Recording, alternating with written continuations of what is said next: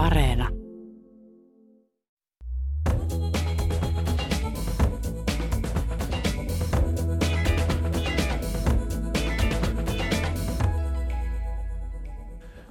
Suuri osa ihmisistä ei ole lainkaan miettinyt, millaisia heidän pitäisi olla ja mikä ihmisyydessä on kaikkein jalointa. Sellaista, minkä hyväksi kaikki muu toiminta tulisi suunnata. Näin sanoo antiikin puhujamestari Dion Prusalainen. Häneltä on juuri julkaistu suomeksi puheita, jotka käsittelevät onnellisuutta. Olen Jakke Holovas, tervetuloa kuuntelemaan tätä Kulttuuri Ykköstä ja puhetaidon tutkija ja teologian tohtori Juhana Torkki. Tervetuloa Kulttuuri Ykköseen. Kiitos, tervehdys. Olet siellä etänä, keskustellaan tässä 52 minuuttia kirjasta Dion Prusalainen onnellisuudesta. Olet siis suomentanut sen, siinä on esipuheesi ja sitten kymmenen suomentamasi puhujamestari, filosofi Dion Prusalaisen puhetta. Jos mietitään, mitä tuleman pitää tässä seuraavat 52 minuuttia, niin voiko sanoa, että tässä nyt käydään käsiksi antiikin viisauksiin? No voi varmaan sanoa niin, että Dion Prusalainen oli tosiaan tämmöinen mielenkiintoinen persona sieltä Rooman valtakunnan ajalta ensimmäiseltä ja toiselta vuosisadalta ajanlaskun alun jälkeen.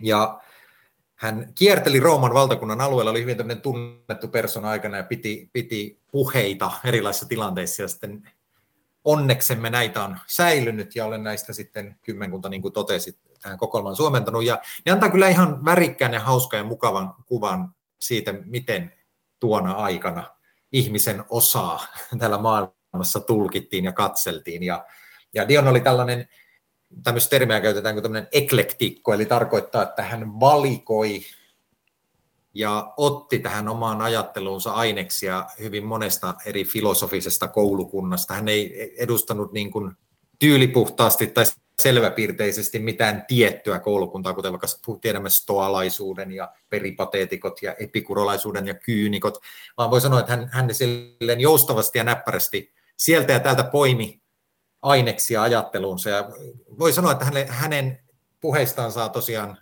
hyvän kuvan siitä, minkälaisia argumentteja tuon ajan keskusteluissa eli. Tuota, moni kuulija tietää varmasti ainakin nimeltä antiikista tällaiset kultakauden filosofit Sokrates, Platon, Aristoteles. Sitten eh, myöhemmältä keisariajalta tuttuja ovat nimet Kikero, Seneca, Markus Aurelius. Mutta Dion Prusalainen sanot tuossa suomennoksesi esipuheessa, että nykyään hänen nimensä on vain harvojen huulilla – Miten se on, kun tarjosit näitä Dion suomennoksia kustantamulle, niin kysyttiinkö siellä, että kuka ihmeen Dion Prusalainen?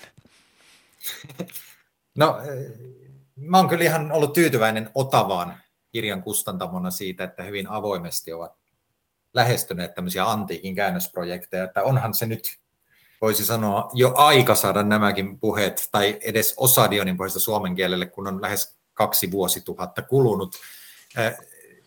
Itse kun näitä puheita aloin lueskella, niin jälleen kerran niin kuin hyvin usein käy antiikin tekstien parissa, niin vaikutuin siitä, että miten ajankohtaisen tuntuisia ja jotenkin niin kuin sytyttäviä ja koskettavia sanoja sieltä löytyy kahden vuosituhannen takaa, ihan niin kuin ne olisi kirjoitettu kenelle tahansa meistä. Aivan. Ja Otavalla varmaan myös ymmärrettiin näin, että nämähän ovat ajattomia ja tärkeitä tekstejä ja, ja ihan mielellään tähän tarttuvat, vaikka niin kuin sanoin, Dion Prusalainen nyt ei ole niitä antiikin tunnetuimpia nimiä.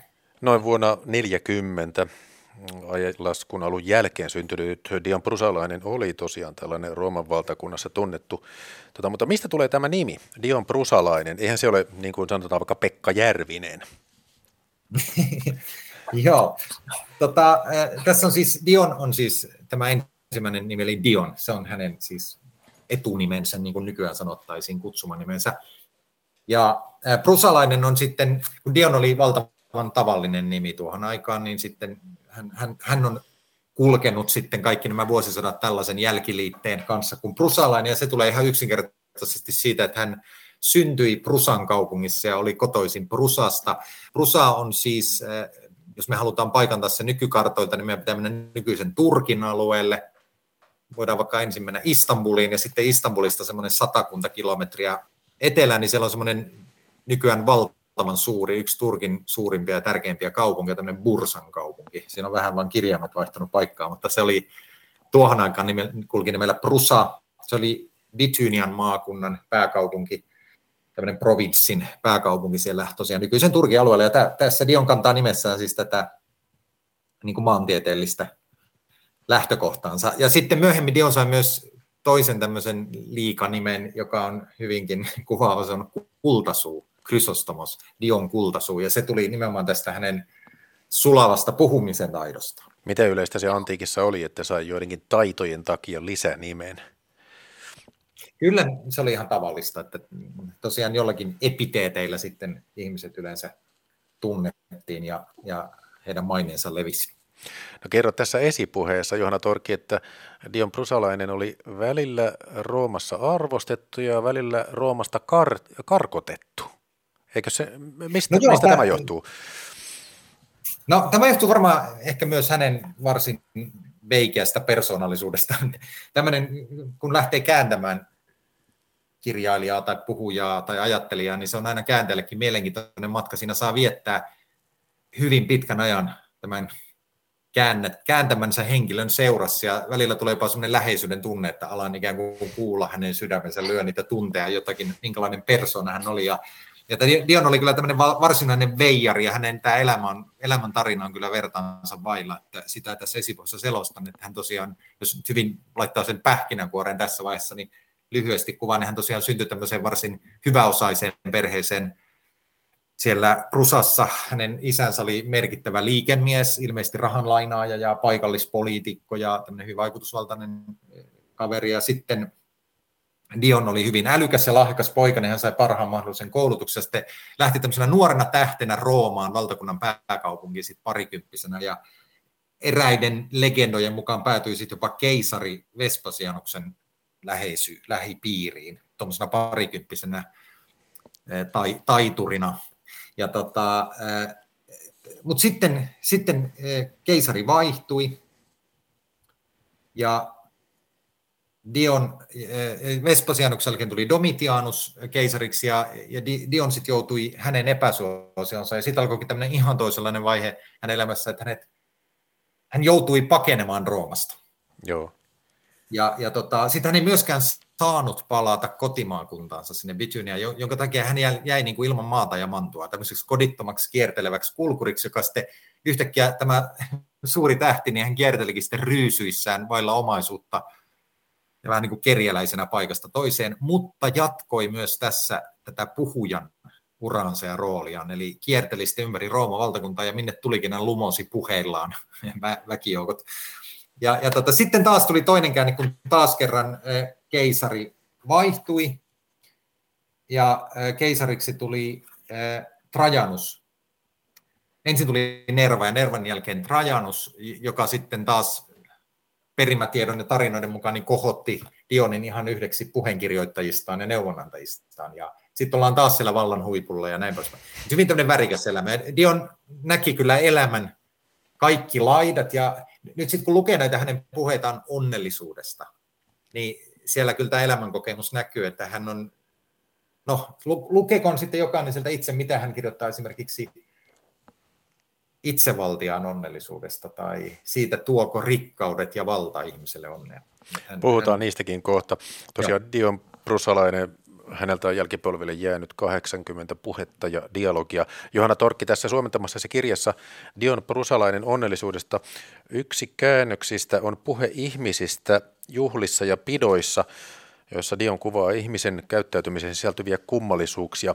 Siinä Dion sanoi, että luonnostaan puheliaat pitävät loputtomia ja tolkuttomia puheita, toiset ikävystyttävät kuoliaaksi korostamalla vastenmielisesti raittiuttaan. Ja sitten lopulta sävyisä ihminen kestää hankaluuden toisen taholta ja suora lainaus, omalla suoralla olemuksellaan säätää soraäänisen kuoron kohdalleen. Tästä tuli mieleen vähän vastaava, kun Aristotelilla on tämmöinen jako, jossa ääripäinä on pelle ja jörö, ja sitten se keskiväli on seurallinen. Tuliko itsellesi Joo, varmasti. tällainen mieleen, että tässä myös Dion hakee tavallaan sellaista tätä sävyisä ihminen, no. joka, jolla on suora olemus? Joo, ja nyt nimenomaan kun me puhutaan tästä niin kuin onnellisuuden kontekstissa, onnellisuuden asiayhteydessä, niin Dion tässäkin, kun, kun sanoin, että hän oli tämmöinen eklektikko, eli hän niin kuin poimi näitä aikansa tyypillisiä muodikkaita, usein niin kuin, niin kuin kaikkienkin jakamia ajatuksia, niin tämä, tämä on yksi juonne, mikä kulkee tämän kirjan halki, että, että ihminen voi olla onnellinen vain, vain olemalla hyveellinen. Joo. Ja se tarkoittaa sitä, että ihmisen on ensin laitettava tosiaan se oma olemuksensa suoraksi ja löydettävä jonkinlainen sisäinen tasapaino.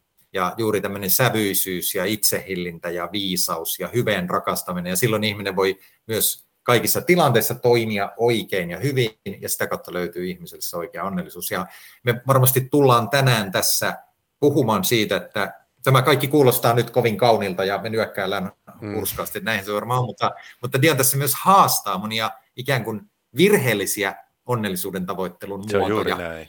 Ja tietenkin tästä mielenkiintoisen, koska nämä ehkä sitten tulee hyvin lähelle myös nykyaikaa. Totta. No välillä tosiaan Dion Brusalainen oli elämässään kulkuri ja hänellä on esikuva 400 vuoden takaa hänen omasta elämästään, kyynikkofilosofi Diogenes, joka eli siis 412-323 ennen ajanlaskun alkua. Ja tästä Diogeneesta Dion kertoo useita tarinoita tässä suomennoksessasi Eli tavallaan tässä kun puhutaan Dion Prusalaisesta, niin puhutaan samalla myös tästä Diogeneesta. Millainen henkilö ja filosofi Diogenes oli ja mikä teki hänestä kyynikon? No, joo, Diogenes tosiaan liittää tähän kyyniseen filosofikoulukuntaan. Täytyy siis muistaa, että se ei ole siis tarkalleen sama käsite kuin meillä käytetään arkikielessä, että olipa siinä kyyninen kommentti tai hän on niin kyyninen ihminen. Se oli yksi mm. näistä antiikin filosofikoulukunnista. Mutta Diogeneesta täytyy siis sanoa, että hän oli hyvin värikäs hahmo sieltä antiikin filosofikalleriasta ja hänestä oli lukemattomia tarinoita, joita osaa sitten tallentaa myös Dion näissä puheissaan. Ja, ja äh, mistä päistä aloittaisi tätä Diogeneen kuvailua? Hän oli siis tämmöinen voisi sanoa hyvin tämmöinen niin nykykielellä voisi sanoa boksin ulkopuolella. että minne tahansa hän tulikin, niin hän kyseenalaisti kaikki tavallisten ihmisten tarpeet ja elämäntavan ja, ja sen, mistä ihmiset etsivät ikään kuin turvaa ja, ja onnellisuutta ja kopioivat toisiaan ja, ja tällä jo omalla elämäntyylillään niin kuin, tekisi mieleen sanoa, että haistatteli Joo. sille, ihmiset elämänsä elivät. Ja hän oli tämmöinen riippumattomuuden esimerkiksi, että hän ei tarvinnut, mitä hän nukkui missä vain, hän ei tarvinnut majapaikkaa ja sänkyä, ja hän teki tarpeensa ihmisten nähden ja, ja aiheutti monesti niin kuin pahennusta tämmöisellä hyvin vapaalla käytöksellään. Ja sitten hän tarttui tämmöisiin, niin kuin tässäkin on eräs näistä Dionin puheista kuvat, kun hän meni esimerkiksi urheilukilpailuihin. Niin hän, hänen oikeastaan ainoa tehtävänsä siellä urheilukilpailussa, hän ei suinkaan mässäillyt ja katsellut kisoja niin kuin muut, näin Dio sanoi, vaan hän kyseenalaisti koko urheilutouhut ja niiden järjettömyyden. Tuota, ja tosiaan Diogenesta kutsuttiin antiikissa koiramaiseksi. Se taisi tulla jostain karkeudesta ja räksytyksestä. Tässä muuten tässä suomennoksessasi on tällainen kuin istmialainen puhe, jossa Dion kirjoittaa Diogeneesta näin. Eniten hän kovisteli ja pöllytti niitä, jotka tärkeilivät varallisuudellaan tai syntyperällään tai muulla sellaisella. Ja sitten Diogenes kovisteli niitä, jotka halusivat ihmisten katsovan itseään ylöspäin. Varmaan tällaisia kovistelijoita on nykyäänkin, mutta heitä ei kutsuta enää kyynikoiksi. Joo, voisi sanoa tässä nykykielellä, että tämmöistä muodikasta nykypsykologista terminologiaa käyttää, että Diogenes kävi ihmisten egon kimppuun usein. Joo. Hän huomasi, että missä ihminen on rakentanut tämmöisen niin kuin voimakkaan egon ympärilleen ja, ja sitten hän alkoi sitä rusikoida. Että oli se, se ego niin tässä esimerkissä niin varallisuus tai menestys urheilukisoissa tai suuri syntyperä tai muu, niin Diogenes rummutti sitä niin että se karisi alas ja ihminen huomasi olevansa ihan samanlainen tallaaja ja pulliainen kuin kaikki muutkin. Ja Diogenes oli kuuluisa siitä, että hänellä ei ollut mitään turhaa, ei tavaroita ja sama vaate läpi kesän ja niin kuin sanoit, niin näitä tarinoita on hänestä säilynyt. Loi muista lähteistä muun muassa tällaisen tarinan, että joskus Diogenes kerjäsi patsaalta. Ja kun joku kysyi, että mitä hän tekee, niin koska patsas ei tietenkään voi antaa almuja, niin Diogenes vastasi, että harjoittelen ilman jäämistä. Että opettelee jäämään ilman, ja se taitaa olla nykyään vähän jo harvinaisempaa. Joo, ja tämä oli, oli yksi Diogenen tapa juuri olla boksin ulkopuolella ja ärsyttää ihmisiä, että hän teki tämmöisiä paradoksaalisia asioita. Että hän teki asioita, joissa ei niin näin näistä ollut mitään järkeä. Sitten kun ihmiset kiinnostuivat niistä, niin sitten hän pääsi antamaan filosofisia opetuksiaan. Tämä, tämä oli monesti hänen niin kuin strategiansa. Juhana Torkki tässä suomentamassasi kirjassa on Dionin puhe tyranniasta, jossa Dion vertaa köyhän Diogeneen ja sitten mahtavan itsevaltiaan onnea. Dionin mukaan köyhän sijasta pikemminkin kuningas elää paineissa ja pelossa. Miksi näin? No se, se onkin mielenkiintoinen, että miksi näin ja miten tähän päädytty, että et, minkälainen tapahtumasarja ja mekaniikka siinä on taustalla, että ihminen, joka alun perin lähti tavoittelemaan itselleen korkeinta valtaa, kaikkein rikkaimman ihmisen asemaa, ja, ja sitten ehkä jopa päätyy vaikkapa suuren valtakunnan diktaattoriksi ja itsevaltiaksi, niin lopulta tätä onnea tavoitellessaan niin päätyykin olemaan jopa kaikkein onnettomin ihmisistä, asemansa vanki. Ja, ja tätä mekanismia, siis tässä on yksi näistä pit, pisimmistä puheista tässä kokoelmassa, joka on nyt suomennettu, niin on, on tästä tyrannin ikään kuin psykologiasta ja itsevaltian tästä kirouksesta. Ja se Dion niin kuin erittäin hienosti läpivalaisee sen logiikan. Että jos tietenkin mitä nyt tästä jotain nostaa esiin, niin, niin diktaattori on hyvin yksinäinen usein. Hän ei voi lopulta luottaa kehenkään. Hän epäilee jopa lähimpiään ja joutuu pitämään pitkiä välimatkoja ja etäisyyksiä jopa lähipiiriinsä. Ja hän ei voi syödä ruokiaan rauhassa ilman maistajia ja tekeepä hän mitä tahansa, niin aina viha häntä kohtaan jossain suunnalla kasvaa. Ja, ja t- mutta mä en lähde tässä puhumaan Dion, eli kehotan lukemaan sen upean, hienon kuvauksen, minkä Dion antaa tästä Joo. diktaattorin elämästä.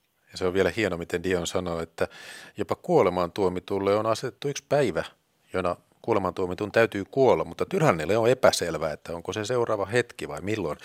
Ja tuota, tässä jopa tuli mieleen eräskin tällä hetkellä maailmalla kovasti kyseenalaistettu tuota, yksinvaltias, että siis tämä, että kun on paljon valtaa, ei voi kehenkään luottaa, kaikilla voi olla juonia ja väijytyksiä.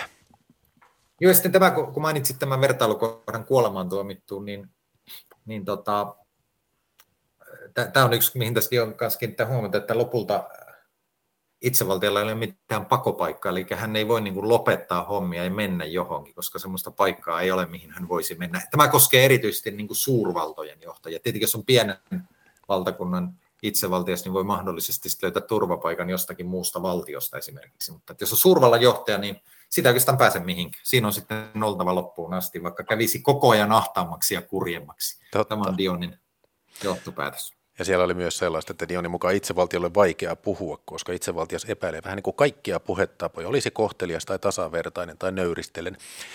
Tämä ohjelma on Kulttuuri Ykkönen kanavalla Yle Radio 1. Aiheena on ensimmäisellä vuosisadalla elänyt filosofi ja puhuja Dion Prusalainen. Ja täällä on keskustelemassa Johanna Torkki.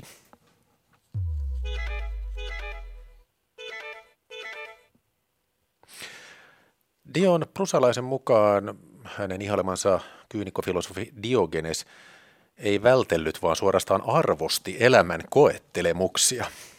Siellä jalo ihminen ei halua vaikeuksista pois, vaan pitää vaikeuksia parhaina vastustajinaan ja käy mielellään taistoon vaikeuksien kanssa. Johanna Torkki, onko tässä joku sellainen ajatus, että köyhyys tai maineen menetys, että mitä väliä, että ne ovat pikkuasioita jalolle ihmiselle? No ehkä vähän tuon suuntaisesti voi, voi sanoa, että tässä näkyy tässä ajattelussa tämmöinen stoalaisuuden vaikutus. Ja eh, voisi sanoa, nostaa niin kuin kaksi tämmöistä ajatusta tai näkökulmaa tähän. Eli stoalaiset tosiaankin ajattelivat, että, että hyveen ja hyveen tavoittelun rinnalla, joka on se elämän kaikkein tärkein asia, niin kaikki tämmöiset niin kuin, miten sanoisi, maalliset, keholliset olosuhteet ja sattumukset ja elämän kohtalon käänteet, niin ne on loppujen lopuksi niin kuin vähäarvoisia ja vähämerkityksisiä. Että, että ihmiselle voi käydä niin taikka näin, hän voi rikastua tai köyhtyä tai hän voi tulla kuninkaaksi tai joutua vankilaan, mutta niillä asioilla ei lopulta ole niin paljon väliä kuin sillä, mikä on ihmisen ikään kuin sisäinen laatu ja suhde hyveeseen. Joo. Ja, ja tästä stoalaiset mielellään tekivät tämmöisiä hyvin radikaaleja esimerkkejä, että esimerkiksi Sokrates kumotessaan Ateenan poliitikkojen hänelle määräämän myrkkymaljan, niin oli onnellisempi kuin joku ylimys kitatessaan mässäilevissä pidoissaan viiniä. Että se myrkkymaljan juoja on onnellisempi kuin viinin kittaja, koska Sokrates oli hyvä ihminen. Ja, ja tämän tyyppisiä esimerkkejä. Mutta sitten niin, toinen, toinen näkökulma tähän ää, niin kuin vaikeuksien ja koettelemuksien ikään kuin arvoon elämässä, niin tämä olisi toinen tämmöinen stoalainen ajatus, että ihmisen todellinen luonne tulee esiin silloin, kun hänet lyödään painimaan jotakin elämän haastetta vastaan. Eli niin kauan kuin ihminen on tilanteessa, jossa hänelle ei käy mitään erityisen hankalaa ja vaikeaa, kaikki rullailee ja auringon paistossa, niin me emme oikeastaan vielä tiedä, kuka tämä ihminen on. Mutta heitäpä sille ihmiselle vastus. Laita hänet painimaan, niin sitten me nähdään, mistä tämä ihminen on tehty. Tämä, tämä, tämä oli stoalaisuudessa siis ajatus, ja, ja selvästi Dion seurailee vähän tämän tyyppisiä ajatuksia. Ja tosiaan Dionin puheessa esiintyvä hahmo Diogenes, kuten tässä totesimme, niin, niin hän, hän menee juurikin urheilukilpailuihin, ja, ja tuota, sitten ihmettelee, että täällähän käydään tämmöisiä tyhjänpäiväisiä paini. Ja, juoksukilpailuja. Juoksukilpailuja ja kepin heittelykilpailuja, että, että todelliset elämän kisat on menossa meillä joka päivä elämässä, ja hänestä ne on paljon mielenkiintoisemmat kuin tämmöiset urheilukilpailut. Joo, ja siihen liittyy tämmöinen tota, tiettyjen nautintojen kyseenalaistaminen. Siitäkin kohta puhutaan. Kerron kuulijoille tässä välissä tosiaan, että puhutaan sekä Dion Prusalaisesta, joka eli ensimmäisellä vuosisadalla ajanlaskun alussa, mutta puhutaan myös kyynikkofilosofi Diogeneesta, joka vaikutti 354 vuotta ennen ajanlaskun alkua. Se taitaa olla niin, että tämä kaksikko olisi meidän aikanaamme arvostellut semmoista pullamössöporukkaa, eli niitä, jotka ovat saaneet kaiken helposti. Voiko näin sanoa? No voi ehkä sanoa näin, että se ei ollut tämmöisessä antiikin ajattelussa, niin, tai sanoisiko toisinpäin, että tässä antiikin, varsinkin tämmöisessä stoalaisenkisessä ajattelussa, niin tosiaankin korostettiin tämmöistä itsekuria, kieltäymyksiä, urheaa heittäytymistä kohtaloa vastaan ja sitten myös sitä, että miten ihminen, joka pitää kiinni periaatteistaan, niin joutuu usein kärsimään. Siis tämmöinen tinkimätön totuuden puhuja tai ihminen, joka pitää politiikan kiemuroissa kiinni linjastaan, niin hän joutuu sen maksamaan sitä hinnan ja ikään kuin ottamaan kärsimyksiä ja iskuja vastaan. Että se oli kyllä enemmän se semmoinen jalo, stoalainen ihmisihanne. Joo. Tuota, kreikkalaisessa mytologiassa tällainen Prometeus-niminen titaani varastaa jumalilta tulen viedäkseen sen ihmisille. Ja tämä ele on usein tulkittu Prometeuksen sankarillisena tekona, mutta sen sijaan Diogeneen mukaan siitä alkoi ihmisten velttous ja heikkous. Tarkoittaako tämä nyt sitä, että alkoi sellainen elämäntyyli, jossa vältellään kylmää, ei kestetä alastomuutta, kun tulesta oikein on kyse? Tämähän on melkein kuin verta, joo, vertaus jostain sähköenergian keksimisestä. Joo, ja t- t- tässä itse asiassa Dion on kyllä, kun puhuttiin tuossa alussa, että nämä antiikin tekstit väreilee joskus semmoisella ihmeellisellä tavalla, ja ne jotenkin sytyttää nykylukijaa jollain semmoisella ajattelun voimalla, niin t- tässä esimerkiksi Dion, muistan kun käänsin näitä tekstejä, tämän kohdan löysin, niin tuntui suorastaan hämmästyttävän profeetalliselta, kun Dion juurikin tämän Prometeuksen yhteydessä sitten kirjoittaa, näin jos siteeran tästä hiukan, viittasin näihin ihmisen keksintöihin. Joo. Ihmisen kaikenlainen nokkelus ja kekseliäisyys ja elämää helpottavat kehitelmät eivät ole olleet kaiken kaikkiaan eduksi jälkipolville. Ihmiset eivät käytä älyään urheuden ja oikeudenmukaisuuden, vaan nautintojen tavoitteluun, kun he etsivät kaikin keinoin nautintoa, elämä muuttuu heille yhä vähemmän nautittavaksi ja tuskallisemmaksi. Ja kun he näyttävät keskittyvän itsestään huolehtimiseen, juuri tuo liioiteltu hätäilevä huolenpito tuhoaa heidät surkeasti. Niin onhan tämä niin valtava profeetia, jos me ajatellaan lajikatoa ja ilmastonmuutosta ja kaikkia niitä sivuvaikutuksia, joita ihmisen tämmöinen niin kuin,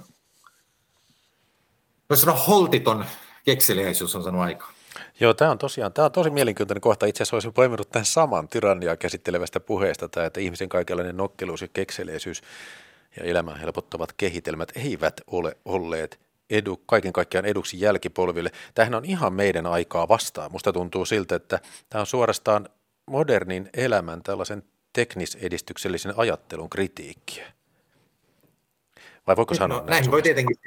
No, varmaan voi. Tietenkin me luetaan näitä aina vähän myös, niin kuin sanotaan, anakronistisin silmällä näitä vanhoja tekstejä, mikä tarkoittaa siis sitä, että me tuomme niin kuin, nämä kaikki, kaikkien seura, seuranneiden vuosisatojen tietämyksen ja historian ja ne kakkulat siihen väliin, mutta että nämä, on, nämä on toisaalta niitä mielenkiintoisia oivalluksia ja ikään kuin pisteiden yhdistelemisiä, Niinpä. mitä antiikin tekstit usein mielessä niin kuin lukiessa aika, että kappas. En ollut tuommoistakaan niin aikaisemmin hoksannut.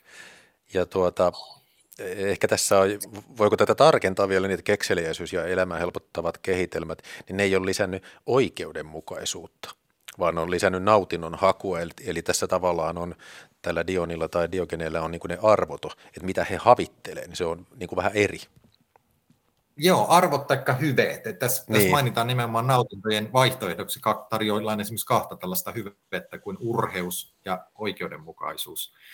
Ja, ja jos me nyt katsotaan nykymaailmaa, niin no ei ainakaan valmista ole vielä tullut. Totta. Oikeudenmukaisuuden osalta. Tuota, Diogenes, josta siis Dion kirjoittaa, liikkui vähissä vaatteissa paljaan jaloin, tyytyi vaatimattomaan ravintoon.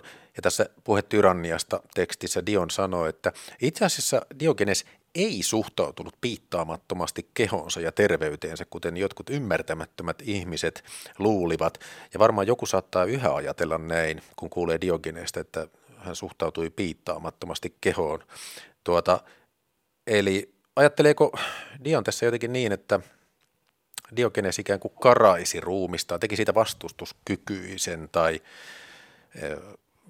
vai mistä tässä on kyse?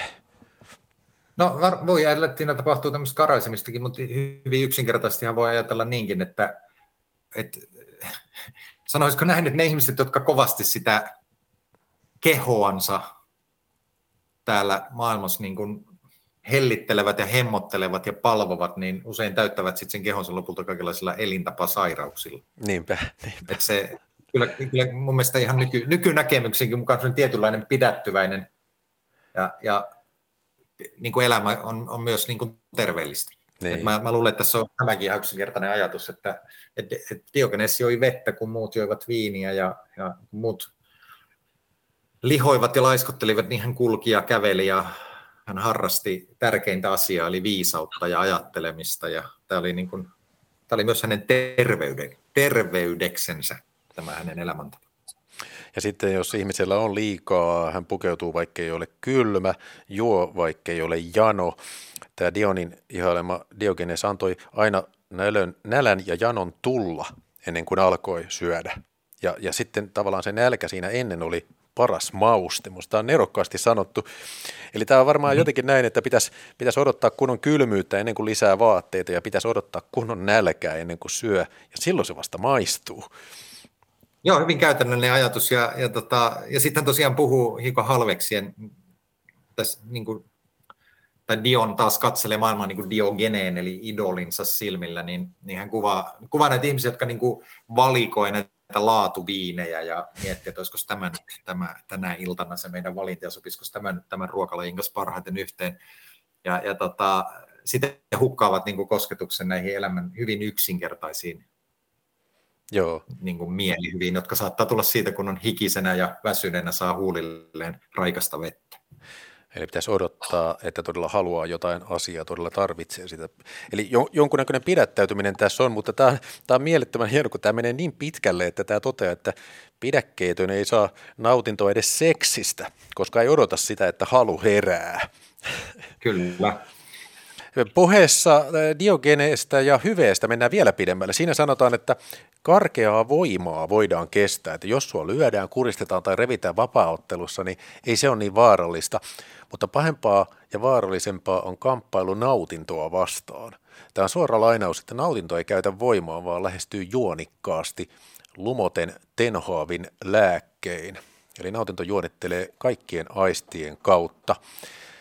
Ja tämä lopulta menee niin pitkälle, että tämä toteaa, että Diogenen mukaan nautinnot johtaa kärsimyksiin. Tämä oli semmoinen, jossa mä vähän putosin kyydistä. Mä en ymmärtänyt. Ymmärsitkö sinä, Juhana Torkki? No tässä voi ehkä vähän viitata siihen, mistä tuossa hetki sitten myös puhuttiin, että kyllähän tämä on niin ihan nykypäivää, niin kuin nykyihminen kaikki ne elintaso ja elintapa sairauksineen. Joo. Ja, et, et, niin kuin tavallaan, kyllä se on minusta hyvin uskottava väite, että nautinnon tavoittelu niin voi hyvin monin eri tavoin itse asiassa tehdä ihmisestä hyvin onnettoman ja kärsivän ihmisen. että ihminen tulee riippuvaiseksi, hän addiktoituu, hän ei koe koskaan saaneensa kylliksi, tai hän uhraa kaikki elämän muut järkevät asiat pakkomielteisesti saadakseen sen yhden asian. Tai sitten tosiaan niin kuin liioitellusti tavoitellessaan jotakin tiettyä nautintoa, niin, niin niin hukkaa elämästä tämmöisen niin kuin tasapainon ja kohtuullisuuden. Ja no, kukin lukekoon sitten myös tästä, tässä kohtaa, miten Dion näitä, näitä ansoja kuvaa, mutta tämä on, tämä on ehkä herkullisimmillaan tätä Dionia. Mä sanoin tuossa lähetyksen alkupuolella, että Dion oli tämmöinen varsin veijarimainen kaveri ja tuntuu, että hän usein kuvaa tätä ihmisten touhua semmoinen pienoinen virne myös huulillaan ja pilke silmäkulmassa, niin nämä on varsin herkullisia nämä hänen kuvauksensa tästä nautinnon Joo. nautinnon ansoista ja siitä, miten ihmiset niihin putoavat. Ja jos tästä taas luen pienen sitaatin, niin Sivaltamalla sauvallaan nautinto ajaa ihmisen vaivattomasti sikolättiin ja sulkee hänet sinne, ja siitä hetkestä alkaen ihminen elää kuin sika tai susi. Nautinto synnyttää myös kaikenlaisia kirjavia ja turmiollisia käärmeitä ja muita matelioita, jotka ovat koko ajan sen käytettävissä lojuen sen oven pielessä. Ne himoitsevat nautintoa ja ovat sen palvelijoita, mutta joutuvatkin kohtaamaan valtavan määrän kärsimyksiä. Otettuaan ihmiset valtaansa ja hallintaansa nautinto nimittäin antaa heidät kaikkien vihattavimpien ja raskaimpien kärsimysten haltuun mainiota tekstiä. Tulee aina mieleen se tilanne, kun joku lähtee jonnekin, sanotaan kesämökille tai matkalle, niin kaveri sanoo, että nauti. Niin, Tämä kyllä haastaa sitä ajatusta, kun täällä sanotaan, että nautinnosta pitää paeta niin kauas kuin suinkin, ja sen kanssa on oltava tekemisissä vain, jos se on välttämätöntä. Tässä vahvin ihminen on kestävin. Hän kykenee pysyttelemään kaikkein kauimpana nautinnosta. Eli se nyt on ainakin selvää, että Dionin mukaan onnellisuuden perusta ei ole nautinnossa, mutta ilmeisesti se ei kuitenkaan tarkoita sitä, että Dion olisi kannattanut vastakohtaa, kärsimystä. Mm, joo, ei, ei, mä en tiedä, onko nautinnon vastakohta lopulta kärsimys. Että on tietenkin, miten nämä vastakohdat asetetaan, hyvä kysymys. Niinpä. Mutta, mutta juuri, juuri näin, että hän ei ainakaan sitä nautintoa valvoja. Tuo oli hyvä tuo esittämässä esimerkki, että me heitetään huolettomasti ihmisille, että nauti, mm. että, että, että nauttikahan nyt siellä. Ja kyllä tämä on yksi kohta, mistä Dionin 2000 vuoden takainen sanoma niin kuin jylisee nykyihmisen korviin. Ja, et, et, kyllä mun mielestä meidän aikana nimenomaan nautiskelusta ja nautinnosta on jossakin määrin tullut semmoinen hiukan niin kuin kyseenalaistamaton ja itsestäänselvä niin kuin Jumala. että se me jotenkin pidä aina, että aina jos johonkin asiaan sisältyy nautintoa, niin silloinhan sen täytyy olla hyvä.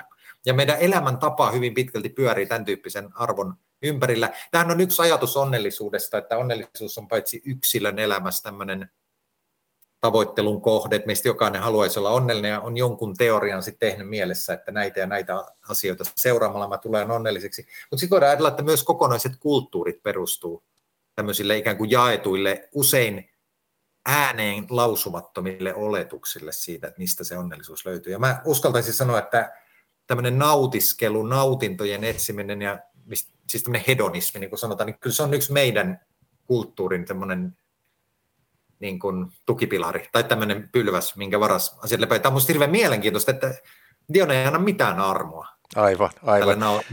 Ja eikö tässä, ole, eikö tässä ole vielä niin, että Dion ei ole sillä tavalla yksin, että antiikissa oli filosofinen traditio, jossa nautintoon suhtauduttiin epäluuloisesti. Että, Juu, että... sehän oli siis ihan perus, peruskauraa, ihan siis niin. jo Sokratesta.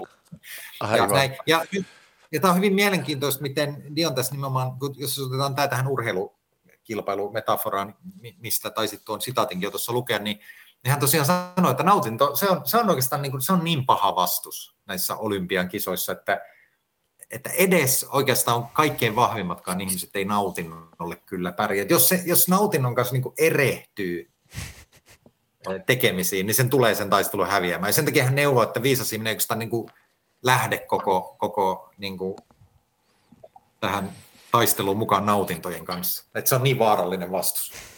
Tämä ohjelma on Kulttuuri Ykkönen, ollaan kanavalla Yle Radio 1. Keskustelun aiheena on ensimmäisellä vuosisadalla elänyt filosofi ja puhuja Dion Prusalainen, jota on suomentanut Johanna Torkki.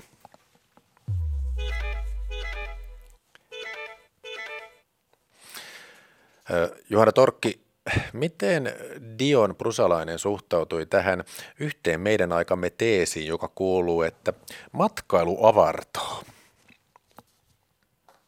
Niin, meillä ei tietenkään ole aikakonetta, jolla me saataisiin Dion kommentoimaan juuri meidän aikamme matkailua ja turismia, joka on tietenkin saanut taas sellaiset muodot, mistä ei silloin osattu vielä kuvitella, mutta tämä on hyvin mielenkiintoinen juonne myös tässä, kun Dion tosiaan pohtii näitä eri reittejä onnellisuuteen, että mistä se onnellisuus löytyy, ja tuossa äsken totesimme, että yksilöillä ja jopa kulttuureilla on semmoiset hiukan salaiset uskomuksensa, että varmasti näin ja näin elämällä tulee onnellisemmaksi, niin myös tämmöinen, sanotaanko Dionilta jyrkät madonluvut saava valinta on tämä päämäärätön matkustelu, tämmöinen Mä, mä olen kuullut tämmöinenkin verbi on suomen kielessä nykyään kuin, miten semmoinen, travellaaminen. Joo. Joka tarkoittaa sitä, että pannaan reppuselkä ja lähdetään jonnekin ja, ja tota, sitten tehdään tämmöinen ma- madventure, niin kuin se kuuluu sitten. Joo. Niin, tota, Tämä ei niin myöskään saa mitään armoa Dionilta, vaan hän kuvaa, että tämä, yleensä tämmöinen matkustelu, niin se, sen niin kuin, no se, on, se on jo ihan niin kuin alkumetreillä menee yleensä siihen, että ihminen ihmisen eteen vaan tulee nyt kaikenlaista satunnaista ja hyödytöntä, ja sitähän haaskaa aikansa tämmöisiin joutavan päiväisiin niin kuin keskusteluihin tuntemattoman ihmisten kanssa niin kuin säistä ja ilmoista, ja, ja häneltä jää niin kuin tärkeimmät asiat ja tämmöinen todellinen meditaatio ja keskittyminen tekemättä. Ja, ja sitten yksi ajatus on tosiaan, että matkailu avartaa, niin, niin tota, varmaan tämä Dioninilta ja monelta muultakin antiikin filosofilta tulee se vastakysymys, että avartaako todella, että että ihminen usein sitten kun matkustellessaan kuitenkin vie sen oman itsensä mukanaan kaikkiin paikkoihin. Niinpä. Ja se ei muutu. Ja se, ne omat rajoittuneisuutensa ja omat ongelmansa ja omat puutteensa ja pahensa, niin tota, voisi sanoa, että tämmöiselle Dionille ja monelle muullekin antiikan ajattelijalle, niin se oli enempi näin päin, että sä voit ihan vaan olla siinä, missä nyt olet ja alkaa harjoittaa hyvettä. Eli tavallaan tämmöinen pakeneminen uuteen paikkaan ei pelasta ihmistä turhapäiväisiltä askareilta, eikä muualle meneminen auta, jos oma mieli ei pysy järkevänä ja hallinnassa, että tota, siinä mielessä pitäisi enemmän muuttaa itseään maisemaan sijaan. Tämä taitaa olla joku tämmöinen idea tässä vai? Joo, tämä taitaa olla Senekalta tämä sitaatti, ja, ja tota, tämmöinenkin metafora on sitten Dionilla, että yleensä sairasta ihmis, ihmistä ei paranna se, että hänet siirretään vuoteesta toiseen. se on kyllä totta.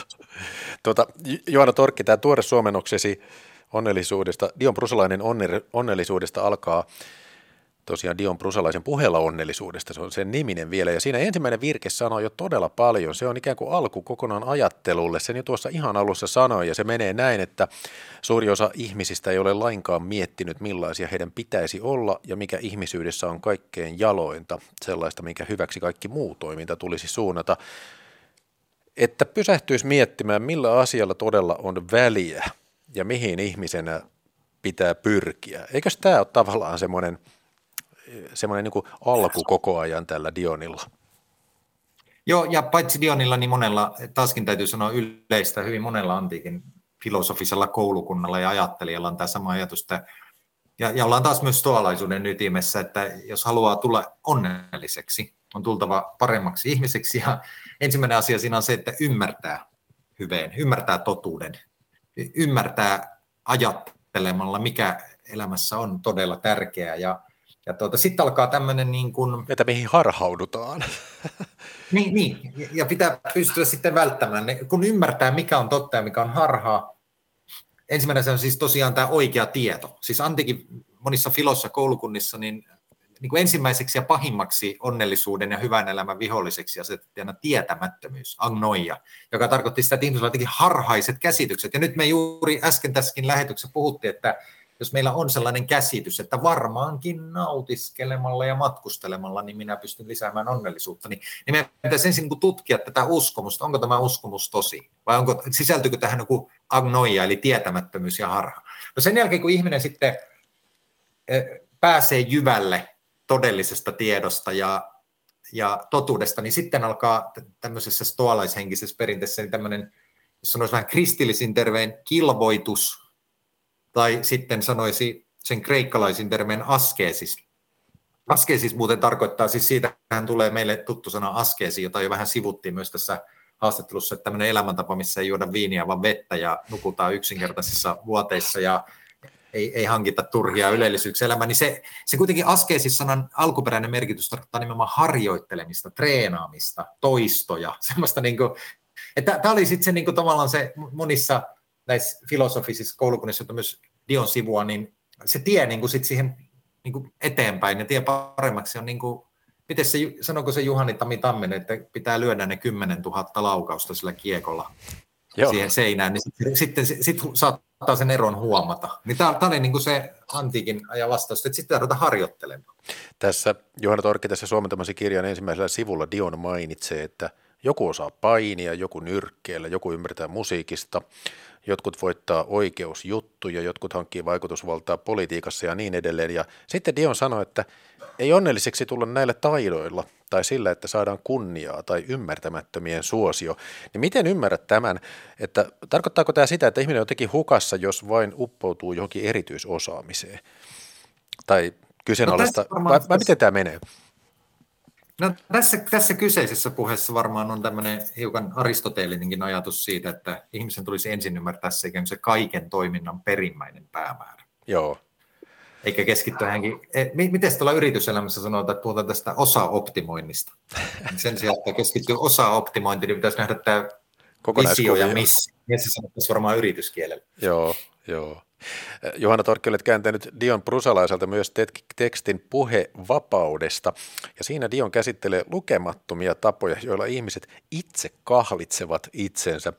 Siinäkin puheessa on tosi komea ajatuskuvio, joka menee tällä tavalla, että te varmaan hämmästelette ja pidätte käsittämättömänä, ettekä missään määrin fiksulle ihmiselle soveliaana, jos joku päästää irti kaikesta sellaisesta, minkä vuoksi suurin osa ihmisistä näkee vaivaa, joka antaa omaisuuden, omaisuuden maineen ja nautintojen mennä menojaan. Eli onko tässä joku sellainen idea, että vapaata ihmistä ei oikein ymmärretä, koska vapaa ei arvosta niitä samoja asioita kuin kahlittu, eli tota omaisuutta ja nautintoja? Äh, voi olla jotain tämmöistä. Tosiaan me, tässä on usein viitattu tähän Diogeneeseen. Niin, niin, niin kuin sanoin tuossa, Diogenes oli tällä niin kuin boksin ulkopuolella. Että se, että hän ei niin kuin kiinnittynyt. Tässäkin muuten varmaan Dionin takana on tämä Diogeneen hahmo. Joo. Tässä kun hän kuvaa, kuvaa tämmöistä ihmistä, joka ei pidä arvossa mitään siitä, minkä takia muut läähättää niin kuin juoksumatolla. Niin tota, sitten semmoinen ihminen voi lopulta olla kaikkein vapain. Itse asiassa se, miten päädyin Dionin puheita kääntämään. Että miten tällainen, hän, niin kuin todettiin, hän ei ole ihan niitä tunnetuimpia antiikin nimiä, mutta tota, tämän löydön tein itse, luin ihan jotain muuta kirjaa, ja sitten tässä lukemassani kirjassa oli alaviite ja yksi yhden lauseen mittainen sitaatti. Ja se oli tämmöinen sitaatti, että itse pidän loistavana ja autuaalisena, jos orjien joukossa joku voi olla vapaa, alamaisten joukossa joku itsenäinen. Ja tämä, tämä kolahti mun tämä lause, onpa hienosti muotoiltu sen siinä vielä asia yhteydessä, josta on lukemassa. Ja sitten mä katsoin, että kuka tämmöisen ajatuksen muotoilee, sieltä, sieltä sitten löytää Dion Prusalainen ja sitten piti kaivaa tämä koko puhe esiin, missä Dion Prusalainen tällaisen ajatuksen on esittänyt siitä, että joku voisi olla orjien keskellä vapaa ihminen.